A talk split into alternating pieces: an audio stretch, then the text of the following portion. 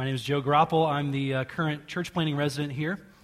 And this morning is great because we are starting a new sermon series. It's our Advent series, and it's going to take uh, today and then the following three Sundays as we move through this Christmas season. So, of course, as a culture, we've turned the corner, right? We, we turned the corner following Thanksgiving.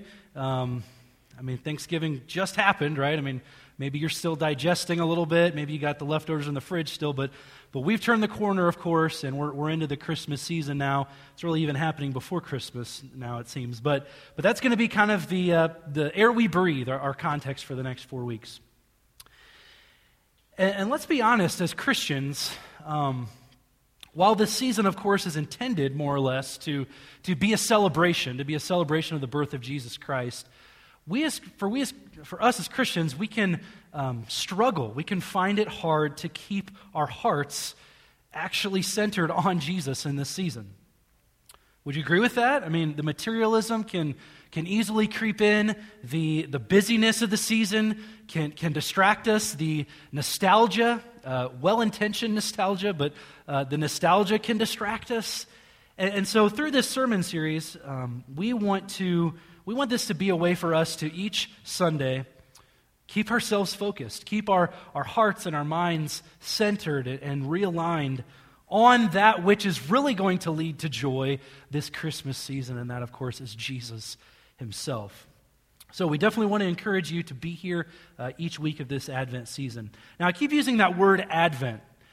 Advent. You're like, what's up with that? I, have never heard that word before. Um, the word Advent is a Latin word, and it simply means the word coming.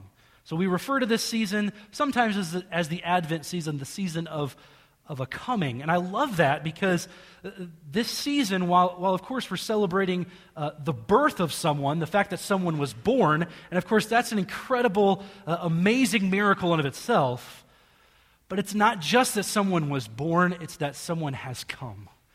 Someone has arrived. The, the Savior has come. The, the king has come. The hero has come onto the scene. He has, he has come, he's arrived, he's invaded our world. This is a celebration of a coming. So, so our Advent series, with this Advent series, uh, including today, we're going to be in the book of Matthew. So you can go ahead and go in your Bibles there to the book of Matthew, uh, chapter 1. If you want to use uh, one of the black hardcover Bibles uh, near you in the seats, it's going to be page 807 in one of those Bibles. If you don't have a Bible, please, please feel free to use that one. So the verses we're going to be looking at today, uh, chapter 1 of Matthew, verses 18 to 23. Matthew 1, 18 to 23. Let me go ahead and read them, and then we'll get into, get into studying them together. Now, the birth of Jesus Christ took place in this way. When his mother Mary had been betrothed to Joseph, before they came together, she was found to be with child from the Holy Spirit. And her husband Joseph, being a just man and unwilling to put her to shame, resolved to divorce her quietly. But as he considered these things, behold, an angel of the Lord appeared to him in a dream, saying, Joseph, son of David, do not fear to take Mary as your wife for that which is conceived in her is from the Holy Spirit. She will bear a son, and you shall call his name Jesus, for he will save his people from their sins. All this took place to fulfill what the Lord had spoken by the prophet Behold, the virgin shall conceive and bear a son, and they shall call his name Emmanuel, which means God with us. The word of the Lord.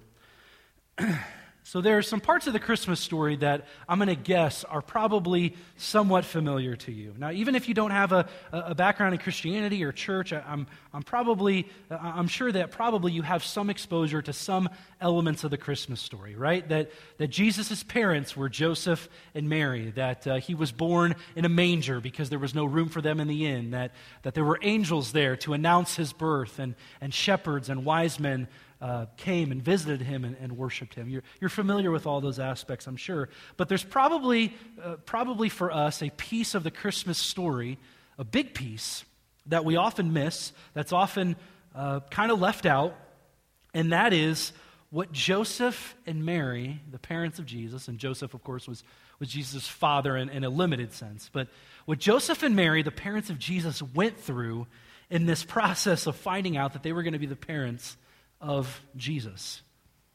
Have you ever thought about that part of the story? Um, this passage here in Matthew, it, it kind of brings us into Joseph's world here, right? What, what's going on in his mind and what, what he was wrestling with. I mean, have you ever stopped to think about what this was like for Joseph? So, so this verse, these verses tell us that they were in this season of betrothal, that Mary was betrothed to Joseph. What, what is that about? Okay, so, so I want you to think about, uh, for those who are married in here, um, and maybe some of you are in, in this specific season right now, but for those of you who are married, think back to that time when you were engaged to your spouse. It's a great time, right? I mean, it was just so much excitement, so much anticipation. You were always thinking about uh, this person that you were engaged to. Uh, you couldn't wait to be married to them. I mean, the wait felt like forever, right? I mean, felt like an eternity. For my wife and I, it was seven months, and it felt forever. Um, you wanted to be married to them, you wanted to be with them. You were completely clueless to all the challenges and difficulties of marriage and that it was going to radically expose the sinfulness and selfishness of your heart. You were just happy and in love, and you couldn't wait to be married. So think about that, okay, when we talk about these Jewish betrothal periods. Think about that, but like on steroids, like ramped up, okay, because this was a year long season of that anticipation and preparation. And the husband, he would spend a year uh, preparing the home, building the home that, that he, and his, he and his betrothed wife were going to live in. Really, the couple was already considered married. It was just that they didn't live together or sleep together. so, with that background in mind, think about this. Um, guys, men especially, think, think about this. So, your fiance, you, you, have already put a ring on it, you've already popped the question, the, the wedding day is coming. Your fiance, you find out that she is pregnant. And you are quite confident that you are not the father of this child. Can you imagine how devastating that would be? I mean, can you imagine the, the anger, I'm sure, just how sad Joseph would have been, the confusion? I mean, the questions? What in the world has happened here? Oh, but Joseph, the, the child's from the Holy Spirit. I'm sure that just settled all of Joseph's confusion and, and anger and sadness, right? Just cleared everything up. No. So I want us, uh, among other things this morning, I want, to, I want us to kind of step in and, and enter in what Joseph was feeling in this well known Christmas story. I mean, God was putting Joseph through a very difficult situation. Joseph, was being forced to, to choose between two options. On the one hand, he could break off this betrothal, sever this relationship with this woman that he loved. And in some ways, this was kind of the least awful option, right? Because with this option, he was going to be, be able to at least preserve his own reputation. Um, and of course, we see in the text that's what he had originally set out to do. Uh, though out of love for God and out of love for Mary, he was going to divorce her quietly. You notice it says. So he was not going to publicly shame her. He was going to try to the, to the best of his ability uh, maintain her reputation. Um, the, the common approach of the day, of course, would have been just to not care about that and publicly shame her. So that's, that's one option. Or on the other hand, he could choose to be the father of a son that was not his own he could choose to follow through and marry a woman that now has the reputation of being immoral and promiscuous and drag his own reputation, his own name through the mud. Those were Joseph's two options here. But here's the thing God was calling Joseph to something incredible, incredibly difficult, yes. And, and many times he calls us to incredibly difficult tasks or maybe to endure through difficult seasons. But God was not going to leave. He was not going to leave Joseph. And he's not going to leave us. He's not going to leave us to walk through those difficult seasons alone. No, quite the opposite. He is with us. He's with us. As we've read, that's what really these verses are all about. That's, that's what Christmas is all about. Emmanuel. Jesus is Emmanuel. And what does Emmanuel mean? Jesus, uh, Matthew tells us very clearly what it means at the end of verse 23. Emmanuel means God with us. Now, to just to clarify, Jesus was not named Emmanuel, okay? Jesus was named Jesus, and, and we're going to get into what that name means and why it's so important later. But the reality is that the truth of Emmanuel is true in Jesus. He is God with us. So I want to explore that this morning. I want to walk through that concept that Jesus is Emmanuel, Jesus is God with us. All right? Let's first think about this. If Jesus is God with us, that first has to mean that Jesus is God. It's got to mean that Jesus is God. So uh, look back at the verses here, look back at the passage. Um, again, Matthew's telling us this story. The angel comes to Joseph in a dream one night. The angel tells Joseph, um, Hey, Joseph, don't be afraid to take Mary as your wife. Still take her as your wife. Uh, the angel tells him what the baby's name will be, why that's important. Again, that's coming later. And then verse 22 kind of as this aside, he, he really turns to us, the audience, Matthew does, and he, and he points us back to earlier in the Bible. He brings out for us that the birth of Jesus is actually a fulfillment of prophecy. A prophecy through God's prophet by the name of Isaiah from 700 years prior. And it's believed that in the centuries following that prophecy, um, God's people, especially the, the religious scholars, they, they believed it would be fulfilled, but they didn't envision it being fulfilled this literally. I mean, what they thought was going to happen is that God was going to going to work through some particular man, some individual. He was going to raise up this leader and use that man mightily. And so, through that, through this man's work, God was going to be present with his people. But, the fulfillment of it ended up being beyond that. I mean, beyond what, what anyone could have dreamed. God God Himself would come and be with His people. And notice here as well, I mean, this is even just more stunning. Okay, think about the guy who is writing this, Matthew. Matthew is a Jew, and he's writing to to a Jewish audience. And Matthew is very comfortable, as a Jew, calling Jesus Emmanuel, God with us. Matthew, a Jew, is calling this man, this human, this baby, God. The Jewish people never did that. They, they never did that. By contrast, every other religion in the world would have been more likely to call a man God. Um, you think about the Eastern religions, okay?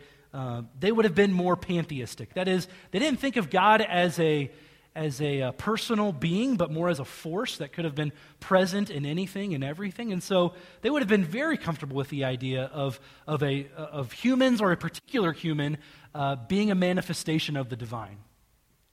Or you think about the Western religions, the, the Greek religions, the, the Roman religions, they tended to be more polytheistic. And in fact, um, this comes out in their mythologies, if you're familiar with those at all. They believed that their gods would often disguise themselves as humans. And so, again, they would have been very comfortable with the idea uh, of calling a human God. But the Jewish people, no way. The Jewish people never did this. The Jewish people did not throw the name of God around lightly. In fact, they had such a reverence for even just the name of God that they would not write it out. Uh, it, they would not out, write out his full name of Yahweh for fear that they would be treating it with uh, triteness and flippancy. Them calling a man God, that's crazy. It's crazy. And yet, that's what Matthew, a Jew, is doing here. So we have to come to the conclusion then what? that this man Jesus, if Matthew was so sure to do this, this man Jesus really must have been and is God. And if we move past the birth of Jesus and, and move into studying the rest of his life, that's revealed to us here in, in the books of the New Testament Matthew, Mark, Luke, and John. Time and time again, that exact point is made to us continually, over and over, very clearly. Jesus really was, and Jesus really is God. He healed all sorts of people of all sorts of diseases. In fact, sometimes he even raised people from the dead. He cast demons out of people, and in fact, every time a demon encountered Jesus, the demon is terrified because the demon knows who this man really is. He walked on water. He caused a storm to cease instantly. He um, fed thousands of people with just a little bit of food. And then the greatest demonstration of all, of course, his own resurrection. He himself rose from the dead. So we've got authority over the human body, authority over spiritual forces, authority over nature, and authority over death. All over this guy's life. It's constantly being shown to us this man was not just a man, he was and he is God. And furthermore, Jesus did not just do all these things and remain silent on the issue. No, he actually just said it too that he was, in fact, God. He laid it out clearly many times. Um, one of the times where Jesus said this most clearly was in the book of John, chapter 8, uh, verse 58, and this is going to be up on the screen. And before I get into the verse, um, have you ever said something that made somebody so angry that they wanted to kill you? I mean, not like they, they blew up at you and yelled at you and got in an argument with you and, and uh, maybe went on a rant on social media at you, kind of thing. We're not talking that. We're talking they become so angry, they're looking around for something to grab and throw at your head so they can kill you. Okay? That's what happened to Jesus here. And in fact, it happened more than once, but it happened here. So Jesus said these words, uh, five words at the, at the end of John 8 58, said them to the religious leaders. He said, Before Abraham was, I am. Before Abraham was, I am. There's a lot packed into those five words. First of all, Abraham. Okay, Abraham, uh, very important person in Jewish history. In fact, he was really the, the father of the whole Jewish race of people. He lived and died about 2,000 years before Jesus' time. And Jesus just made the crazy claim that he was around before Abraham. Okay? And it's actually crazier than that because notice he did not say, before Abraham was, I was. He said, before Abraham was, I am. Okay, so now he's claiming not just to be thousands of years old, but actually to be outside of time, above time, transcendent over time. Really, he's claiming that he is self existing. He's saying, I am. I exist of my own will. I don't depend on anyone to exist, to be. I am. These are things that could only be true of God. And yet there's more. Those two words, I am, that was the very phrase that God used to identify himself to the Jewish people throughout their history. I mean, this phrase, I am, was beyond sacred to the Jewish people. You did not mess with the phrase I am, and Jesus just claimed to be the I am. I mean, this is a this is a mic drop moment, right? And so because of this, they hear this, what they consider to be horrible blasphemy, and they want to stone Jesus. Now, here's the point with all this. Ultimately, again, where we're going is I want to explore the idea that Jesus is Emmanuel, God with us. But first, we have to make sure we understand and we believe that Jesus is God. And He is. He absolutely is. He is God. He is the I am. He is the eternal, self existing God possessing authority over all His creation. That's who Jesus is. It's, it's, it's really a fact that you can't ignore. You, you have to deal with it. You have to come to terms with it. You have to respond to it. And so, so I want to ask how, how will you respond to it? I want to ask, who is Jesus to you? Who is Jesus to you? And, and by saying who is Jesus to you, I don't want to imply that you are the determining factor in who Jesus is. Okay, who Jesus is is not open to subjectivity. So what I mean is, is who Jesus has claimed to be and proven himself to be who you believe him to be? Is who Jesus has claimed to be and proven himself to be, who you believe him to be. I don't know all of you here this morning. I don't know your backgrounds. I don't know your stories. Um, so I don't know. Maybe some, some of you would, would say, you know, I don't, I don't really believe that Jesus was God. I, I would not affirm the deity of Jesus. Um, I believe that he was a, an historical figure. I believe he was historically a, a good moral teacher, uh, a philosopher of sorts, kind of along the likes of Aristotle or Confucius or Gandhi. But he wasn't God. Here's the thing with that, though Jesus has not left that option of being just a good moral teacher, he's not left that open to us. So I want to read you guys a quote this morning. It's going to be on the screen behind me, and a part of this quote is in your bulletins as well. It's a powerful quote from a guy named uh, C.S. Lewis. You've probably heard of him, maybe heard of him. Most famous for writing the Chronicles of Narnia, but he, he wrote a lot more than that. Uh, he wrote tons of amazing works. Um, brilliant guy. I mean, professor at Oxford and Cambridge from his late 20s to the time of his death. Super brilliant guy. Here's something that he said in one of his most uh, well known books called Mere Christianity. I'm trying here to prevent anyone saying, the really foolish thing that people often say about him. I'm ready to accept Jesus as a great moral teacher, but I don't accept his claim to be God. That is the one thing we must not say. A man who was merely a man and said the sort of things Jesus said would not be a great moral teacher. He would either be a lunatic on the level with the man who says he is a poached egg, or else he would be the devil of hell. You must make your choice. Either this man was and is the Son of God, or else a madman or something worse. You can shut him up for a fool, you can spit at him and kill him as a demon, or you can fall at his feet and call him Lord and God. But let us not come with any patronizing nonsense about his being a great human teacher. He has not left that open to us, he did not intend to.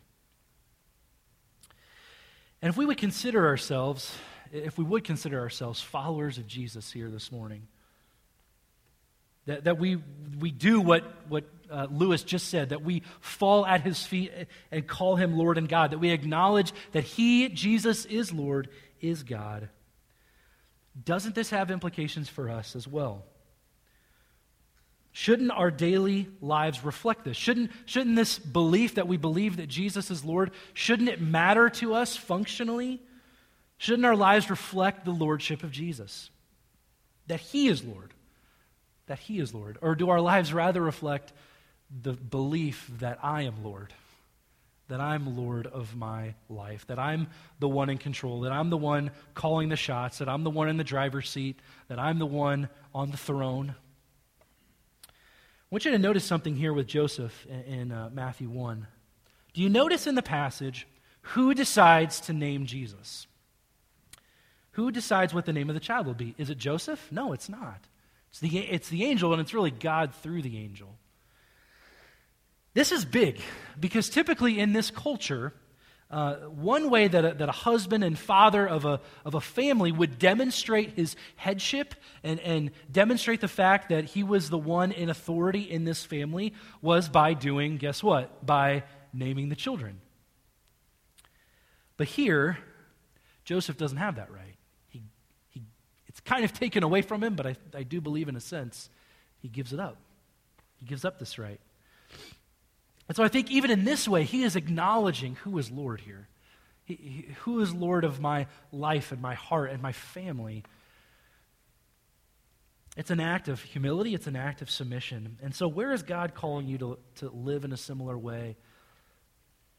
Have you been trying to live with this mindset, God, I'll follow, I'll be obedient? Yeah, yeah. But, but uh, it's got to meet these qualifications. And um, you know can't can't put me too far out of my comfort zone and and this and and that and all these qualifications we put on our submission. That, that's that's how we often live. That's how often i live uh, how i live often but yet that is not humble submission to the one who is lord and god jesus all right now again i want to explore this with you this morning not just that jesus is god but furthermore, that He is God with us. He's God with us. God, the eternal, self existing God, the great I am, He has become Emmanuel, God with us.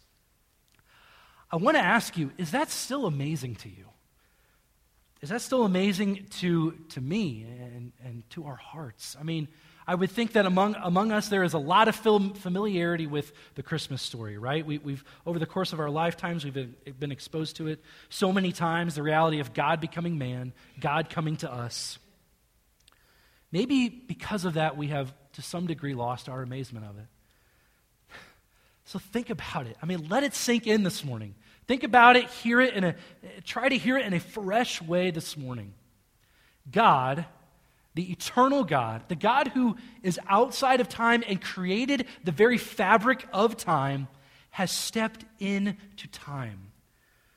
God, who is spirit, and, and apart from the times where he decide, has decided to reveal himself, he is invisible.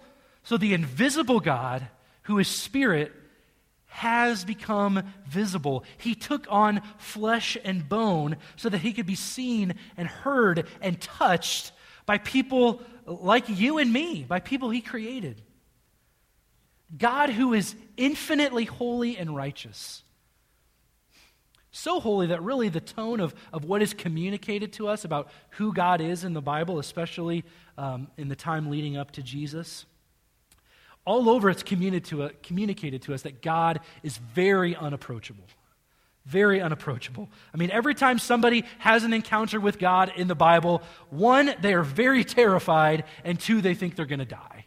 Okay, so, so one instance of this uh, in the book of Exodus, um, God's about to meet with Moses on top of a mountain, and he's about to give him the law, the Ten Commandments. And uh, the people are at the bottom of the mountain, and, and God tells Moses to tell the people, uh, Moses, make sure that nobody touches the mountain and uh, this is animals included as well, because if anybody touches this mountain, they're going to die. And then in that, in that same story, later when Moses is meeting with God, Moses has the crazy request. He says, God, show me your glory. God, I want to see who you are. And God says to him, Okay, tell you what, I'll show you my back and he's speaking figuratively. I'll show you kind of the, the outskirts, the, the fringes of who I am. Because Moses, if I show you who I am in, in, its, in my fullness, if I show you my glory in its fullness, it's going to kill you. Okay, so that God, that holy, unapproachable God, has come near, has come to us. And not just that, he's become one of us. He's become a human. He walked and he talked and he, and he slept and ate and drank and breathed and worked and laughed and cried just like we do. So there's a verse in the, in the Bible. Uh, we usually, well, sometimes we read it around the Christmas season, Advent season, and I think it's for good reason. Um, really kind of sums all this up. It sums up these amazing realities and just how crazy this is that God has come to us. This is John chapter 1 verse 14. It's up on the screen behind me. John 1:14, and the word and the word here is Jesus. You could see that from the context if we were to go there. But, but Jesus is the word here. He is the, he is the very essence of who God is. He is the self expression of who God is. He is God's word. Okay? So the word Jesus, he became flesh and dwelt among us. And we have seen his glory.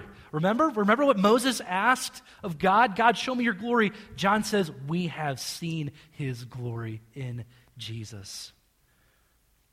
Glory is of the only Son from the Father, full of grace and truth. And understand that all of this makes the teachings of Christianity very unique. This, is, this makes Christianity really unique among the religions and, and philosophical systems of the world. No one else really teaches anything like this. So think about the world of philosophy. I uh, don't know much about philosophy. In the world of philosophy, the two ideas that are often pitted against each other are, in terms of how we understand reality are, are that which is real, that which is uh, concrete, that which is tangible, versus that which is uh, conceptual, that which is ethereal, that which is in the idea realm. You see that Jesus has brought both of those together? That which is tangible and that which is uh, ethereal and outside of our realm has been brought together in Jesus. This is unique among philosophy and the different religions of the world.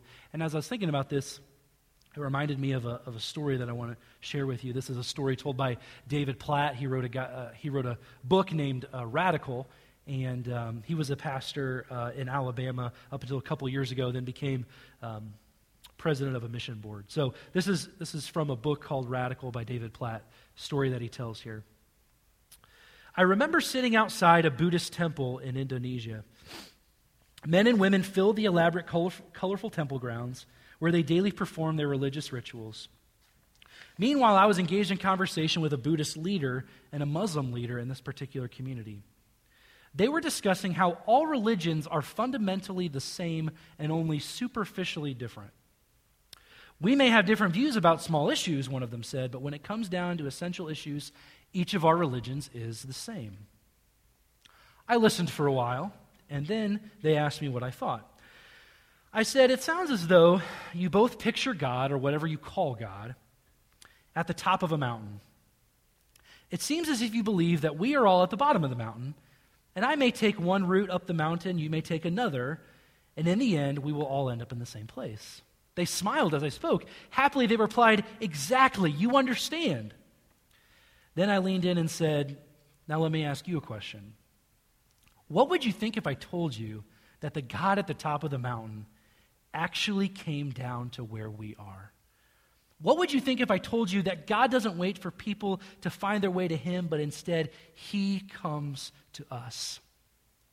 They thought for a moment and then responded, That would be great. I replied, Let me introduce you to Jesus. God has come down from the mountain. God has come down from the mountain to us. He's come to us in Jesus, in Emmanuel, God with us. Now, the question we got to ask then is why? Why did he do this? What was in it for God to do this, to come to us as one of us? Why would he humble himself? Why would he do this?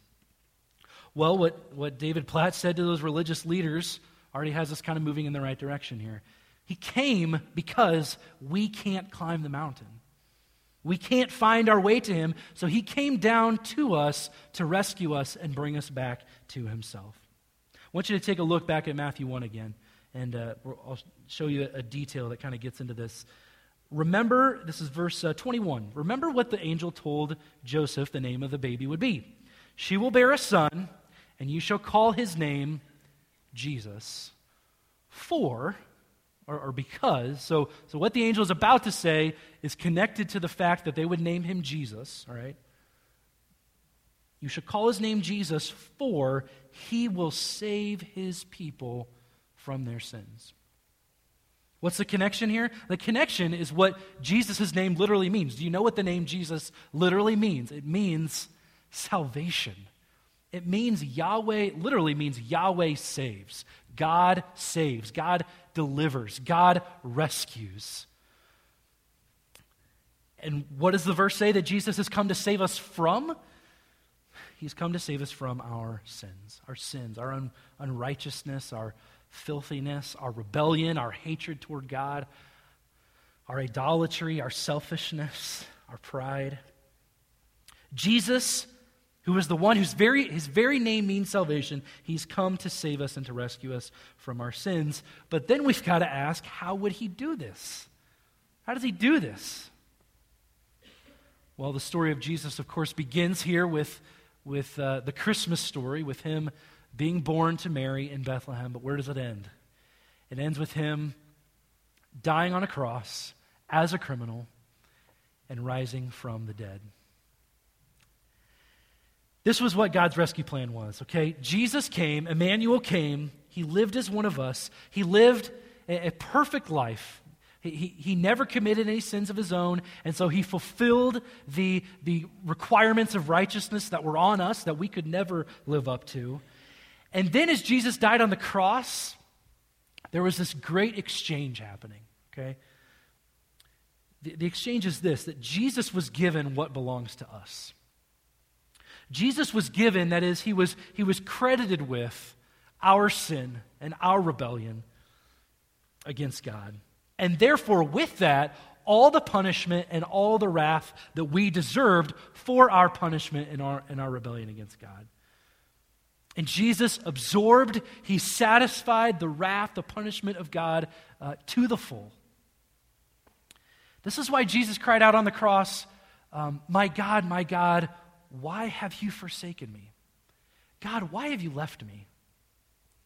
You see what was going on there? Jesus, again, who is Emmanuel, he is God with us. He had come to be with us, to rescue us, so that we could be brought back to God and be with God fully and be with God forever. But in order to make that happen, he had to first be separated from his father. He had to be left by his father and forsaken by his father on our behalf so that we could then be brought back in and welcomed back in. So, so here's the exchange that happened Jesus got wrath on our behalf, he got f- being forsaken on our behalf. But what we get, we get God. We get to be with God fully and forever.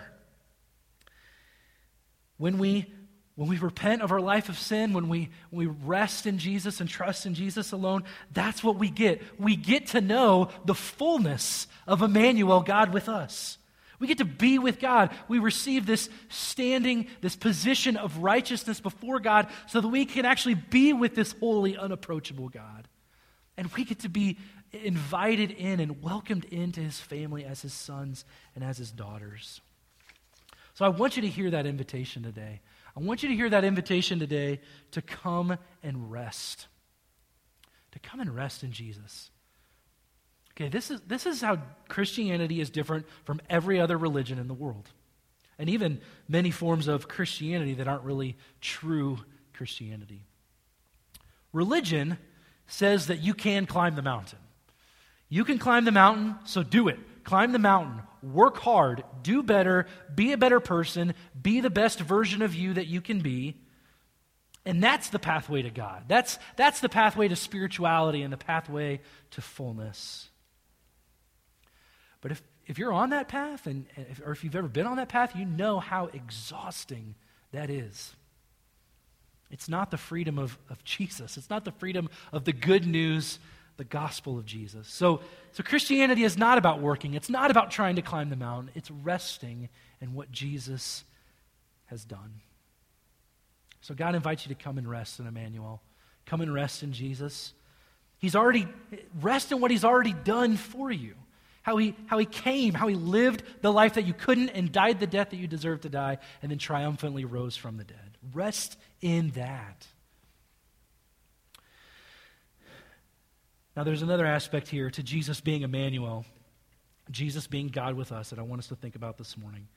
And that is how this all relates to our suffering. How this all relates to our suffering. Think about this. Because Jesus, Emmanuel, has come, the Godhead understands what it's like to be human. The Godhead understands what it's like to be human completely and fully. I want you to listen to a couple verses here uh, from Hebrews chapter 2, uh, verses 17 and 18. It should be on the screen behind me. Just really unpacks this well, all right? Therefore, Jesus, he, had to be made like his brothers, that's us, his brothers and sisters. Jesus had to be made like his brothers in every respect. Every respect, every way, Jesus was made like us, so that he be, might become a merciful and faithful high priest in the service of God to make propitiation for the sins of the people. For because he himself has suffered, Jesus himself has suffered when tempted, he is able to help those who are being tempted. So, so to summarize there, Jesus, because he became like us in every way, he, including the fact that we have suffered, He is able to help us and comfort us in the midst of our suffering. Isn't that awesome? Isn't that wonderful? Because we really like when people get what we've gone through. Right? We really like what people when people get what we've gone through. Again, I don't know your individual stories here, um, but there are probably some things that you've gone through over the course of your lifetime that are that are at least somewhat unique to you and to your story. So that is, you, you've, you've experienced something that not everybody has experienced. Um, and whatever that might be in your story, it's tough. It's, it's hard. The, the people in your life, your friends, your family, they, they want to help you, they want to encourage you, they want to comfort you, but they just can't because they haven't been through it like you've been through it. I know for us and for our family, um, one example of this, one huge example of this, is, is a fire that we had in our home about a year and a half ago, where we literally, um, basically, lost all of our, lost all of our possessions. Um, we, had, we had many people around us, uh, very well intentioned people who wanted to help us, who wanted to, to encourage us, and, and, did, certainly to, to some degree, um, to, to a large degree. Um, but they hadn't been what, they hadn't gone through what we had gone through. Uh, we would have conversations and, and, we, and they sought to encourage us. And, and certainly we appreciated that, but we knew at the end of the conversation they were going to return to their home filled with all their possessions, and we were going to return to our situation, trying to put the pieces of our lives back together and, and sift through the confusion and just the overwhelmingness of all of it. That's what it is for us. So, whatever that is for you, let's say then you discover that you have a, family member or a friend, or you just meet somebody who's shared in that experience. They've suffered in the same way that you have, and they just get it. They get it. They've, they've been there. And so you have this real bond with them, and you feel like you can pour your heart out to them in ways that you can to others. And, and you're willing to listen to them to a greater degree than you are to others because they've been through it. They have a special ability to comfort you because they've been through it. They get it. Guys, Jesus gets it. He gets it. He's been there. He's been through it. He suffered. You say, Yeah, but you don't know my story. And I don't know your story. But I know that Jesus, if Hebrews 2 is true, and it's true, Jesus was made like us in every way. He's, he's Emmanuel. He's with us, and he's been there. So if you've been betrayed by a friend, Jesus has been there. If you've felt lonely, Jesus has been there. If you've um, if you've experienced loss, if, if someone close to you has died, Jesus has been there. If you feel like God isn't answering your prayers, um, think about Jesus on the night when he, uh, the night before he was crucified. He, he prayed to his Father and he didn't get the answer that he was expecting, or he didn't get the answer that he wanted to, to some degree. In some ways, he didn't even get an answer. If you feel like God has abandoned you, Jesus was forsaken for you on the cross.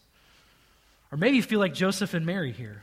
Again, remember what God's calling them to here. He's calling them in, to enter into this difficult situation um, in, in being the parents of Jesus Maybe God's calling you to enter into something difficult. You feel like you have two paths in front of you. Neither of them is a great path. Both of them are going to be hard, and, and the one that appears to be right is going to be really hard and really difficult. Maybe God's calling you to put your reputation on the line, like He did with Joseph and Mary. And even in that, Jesus has been there too.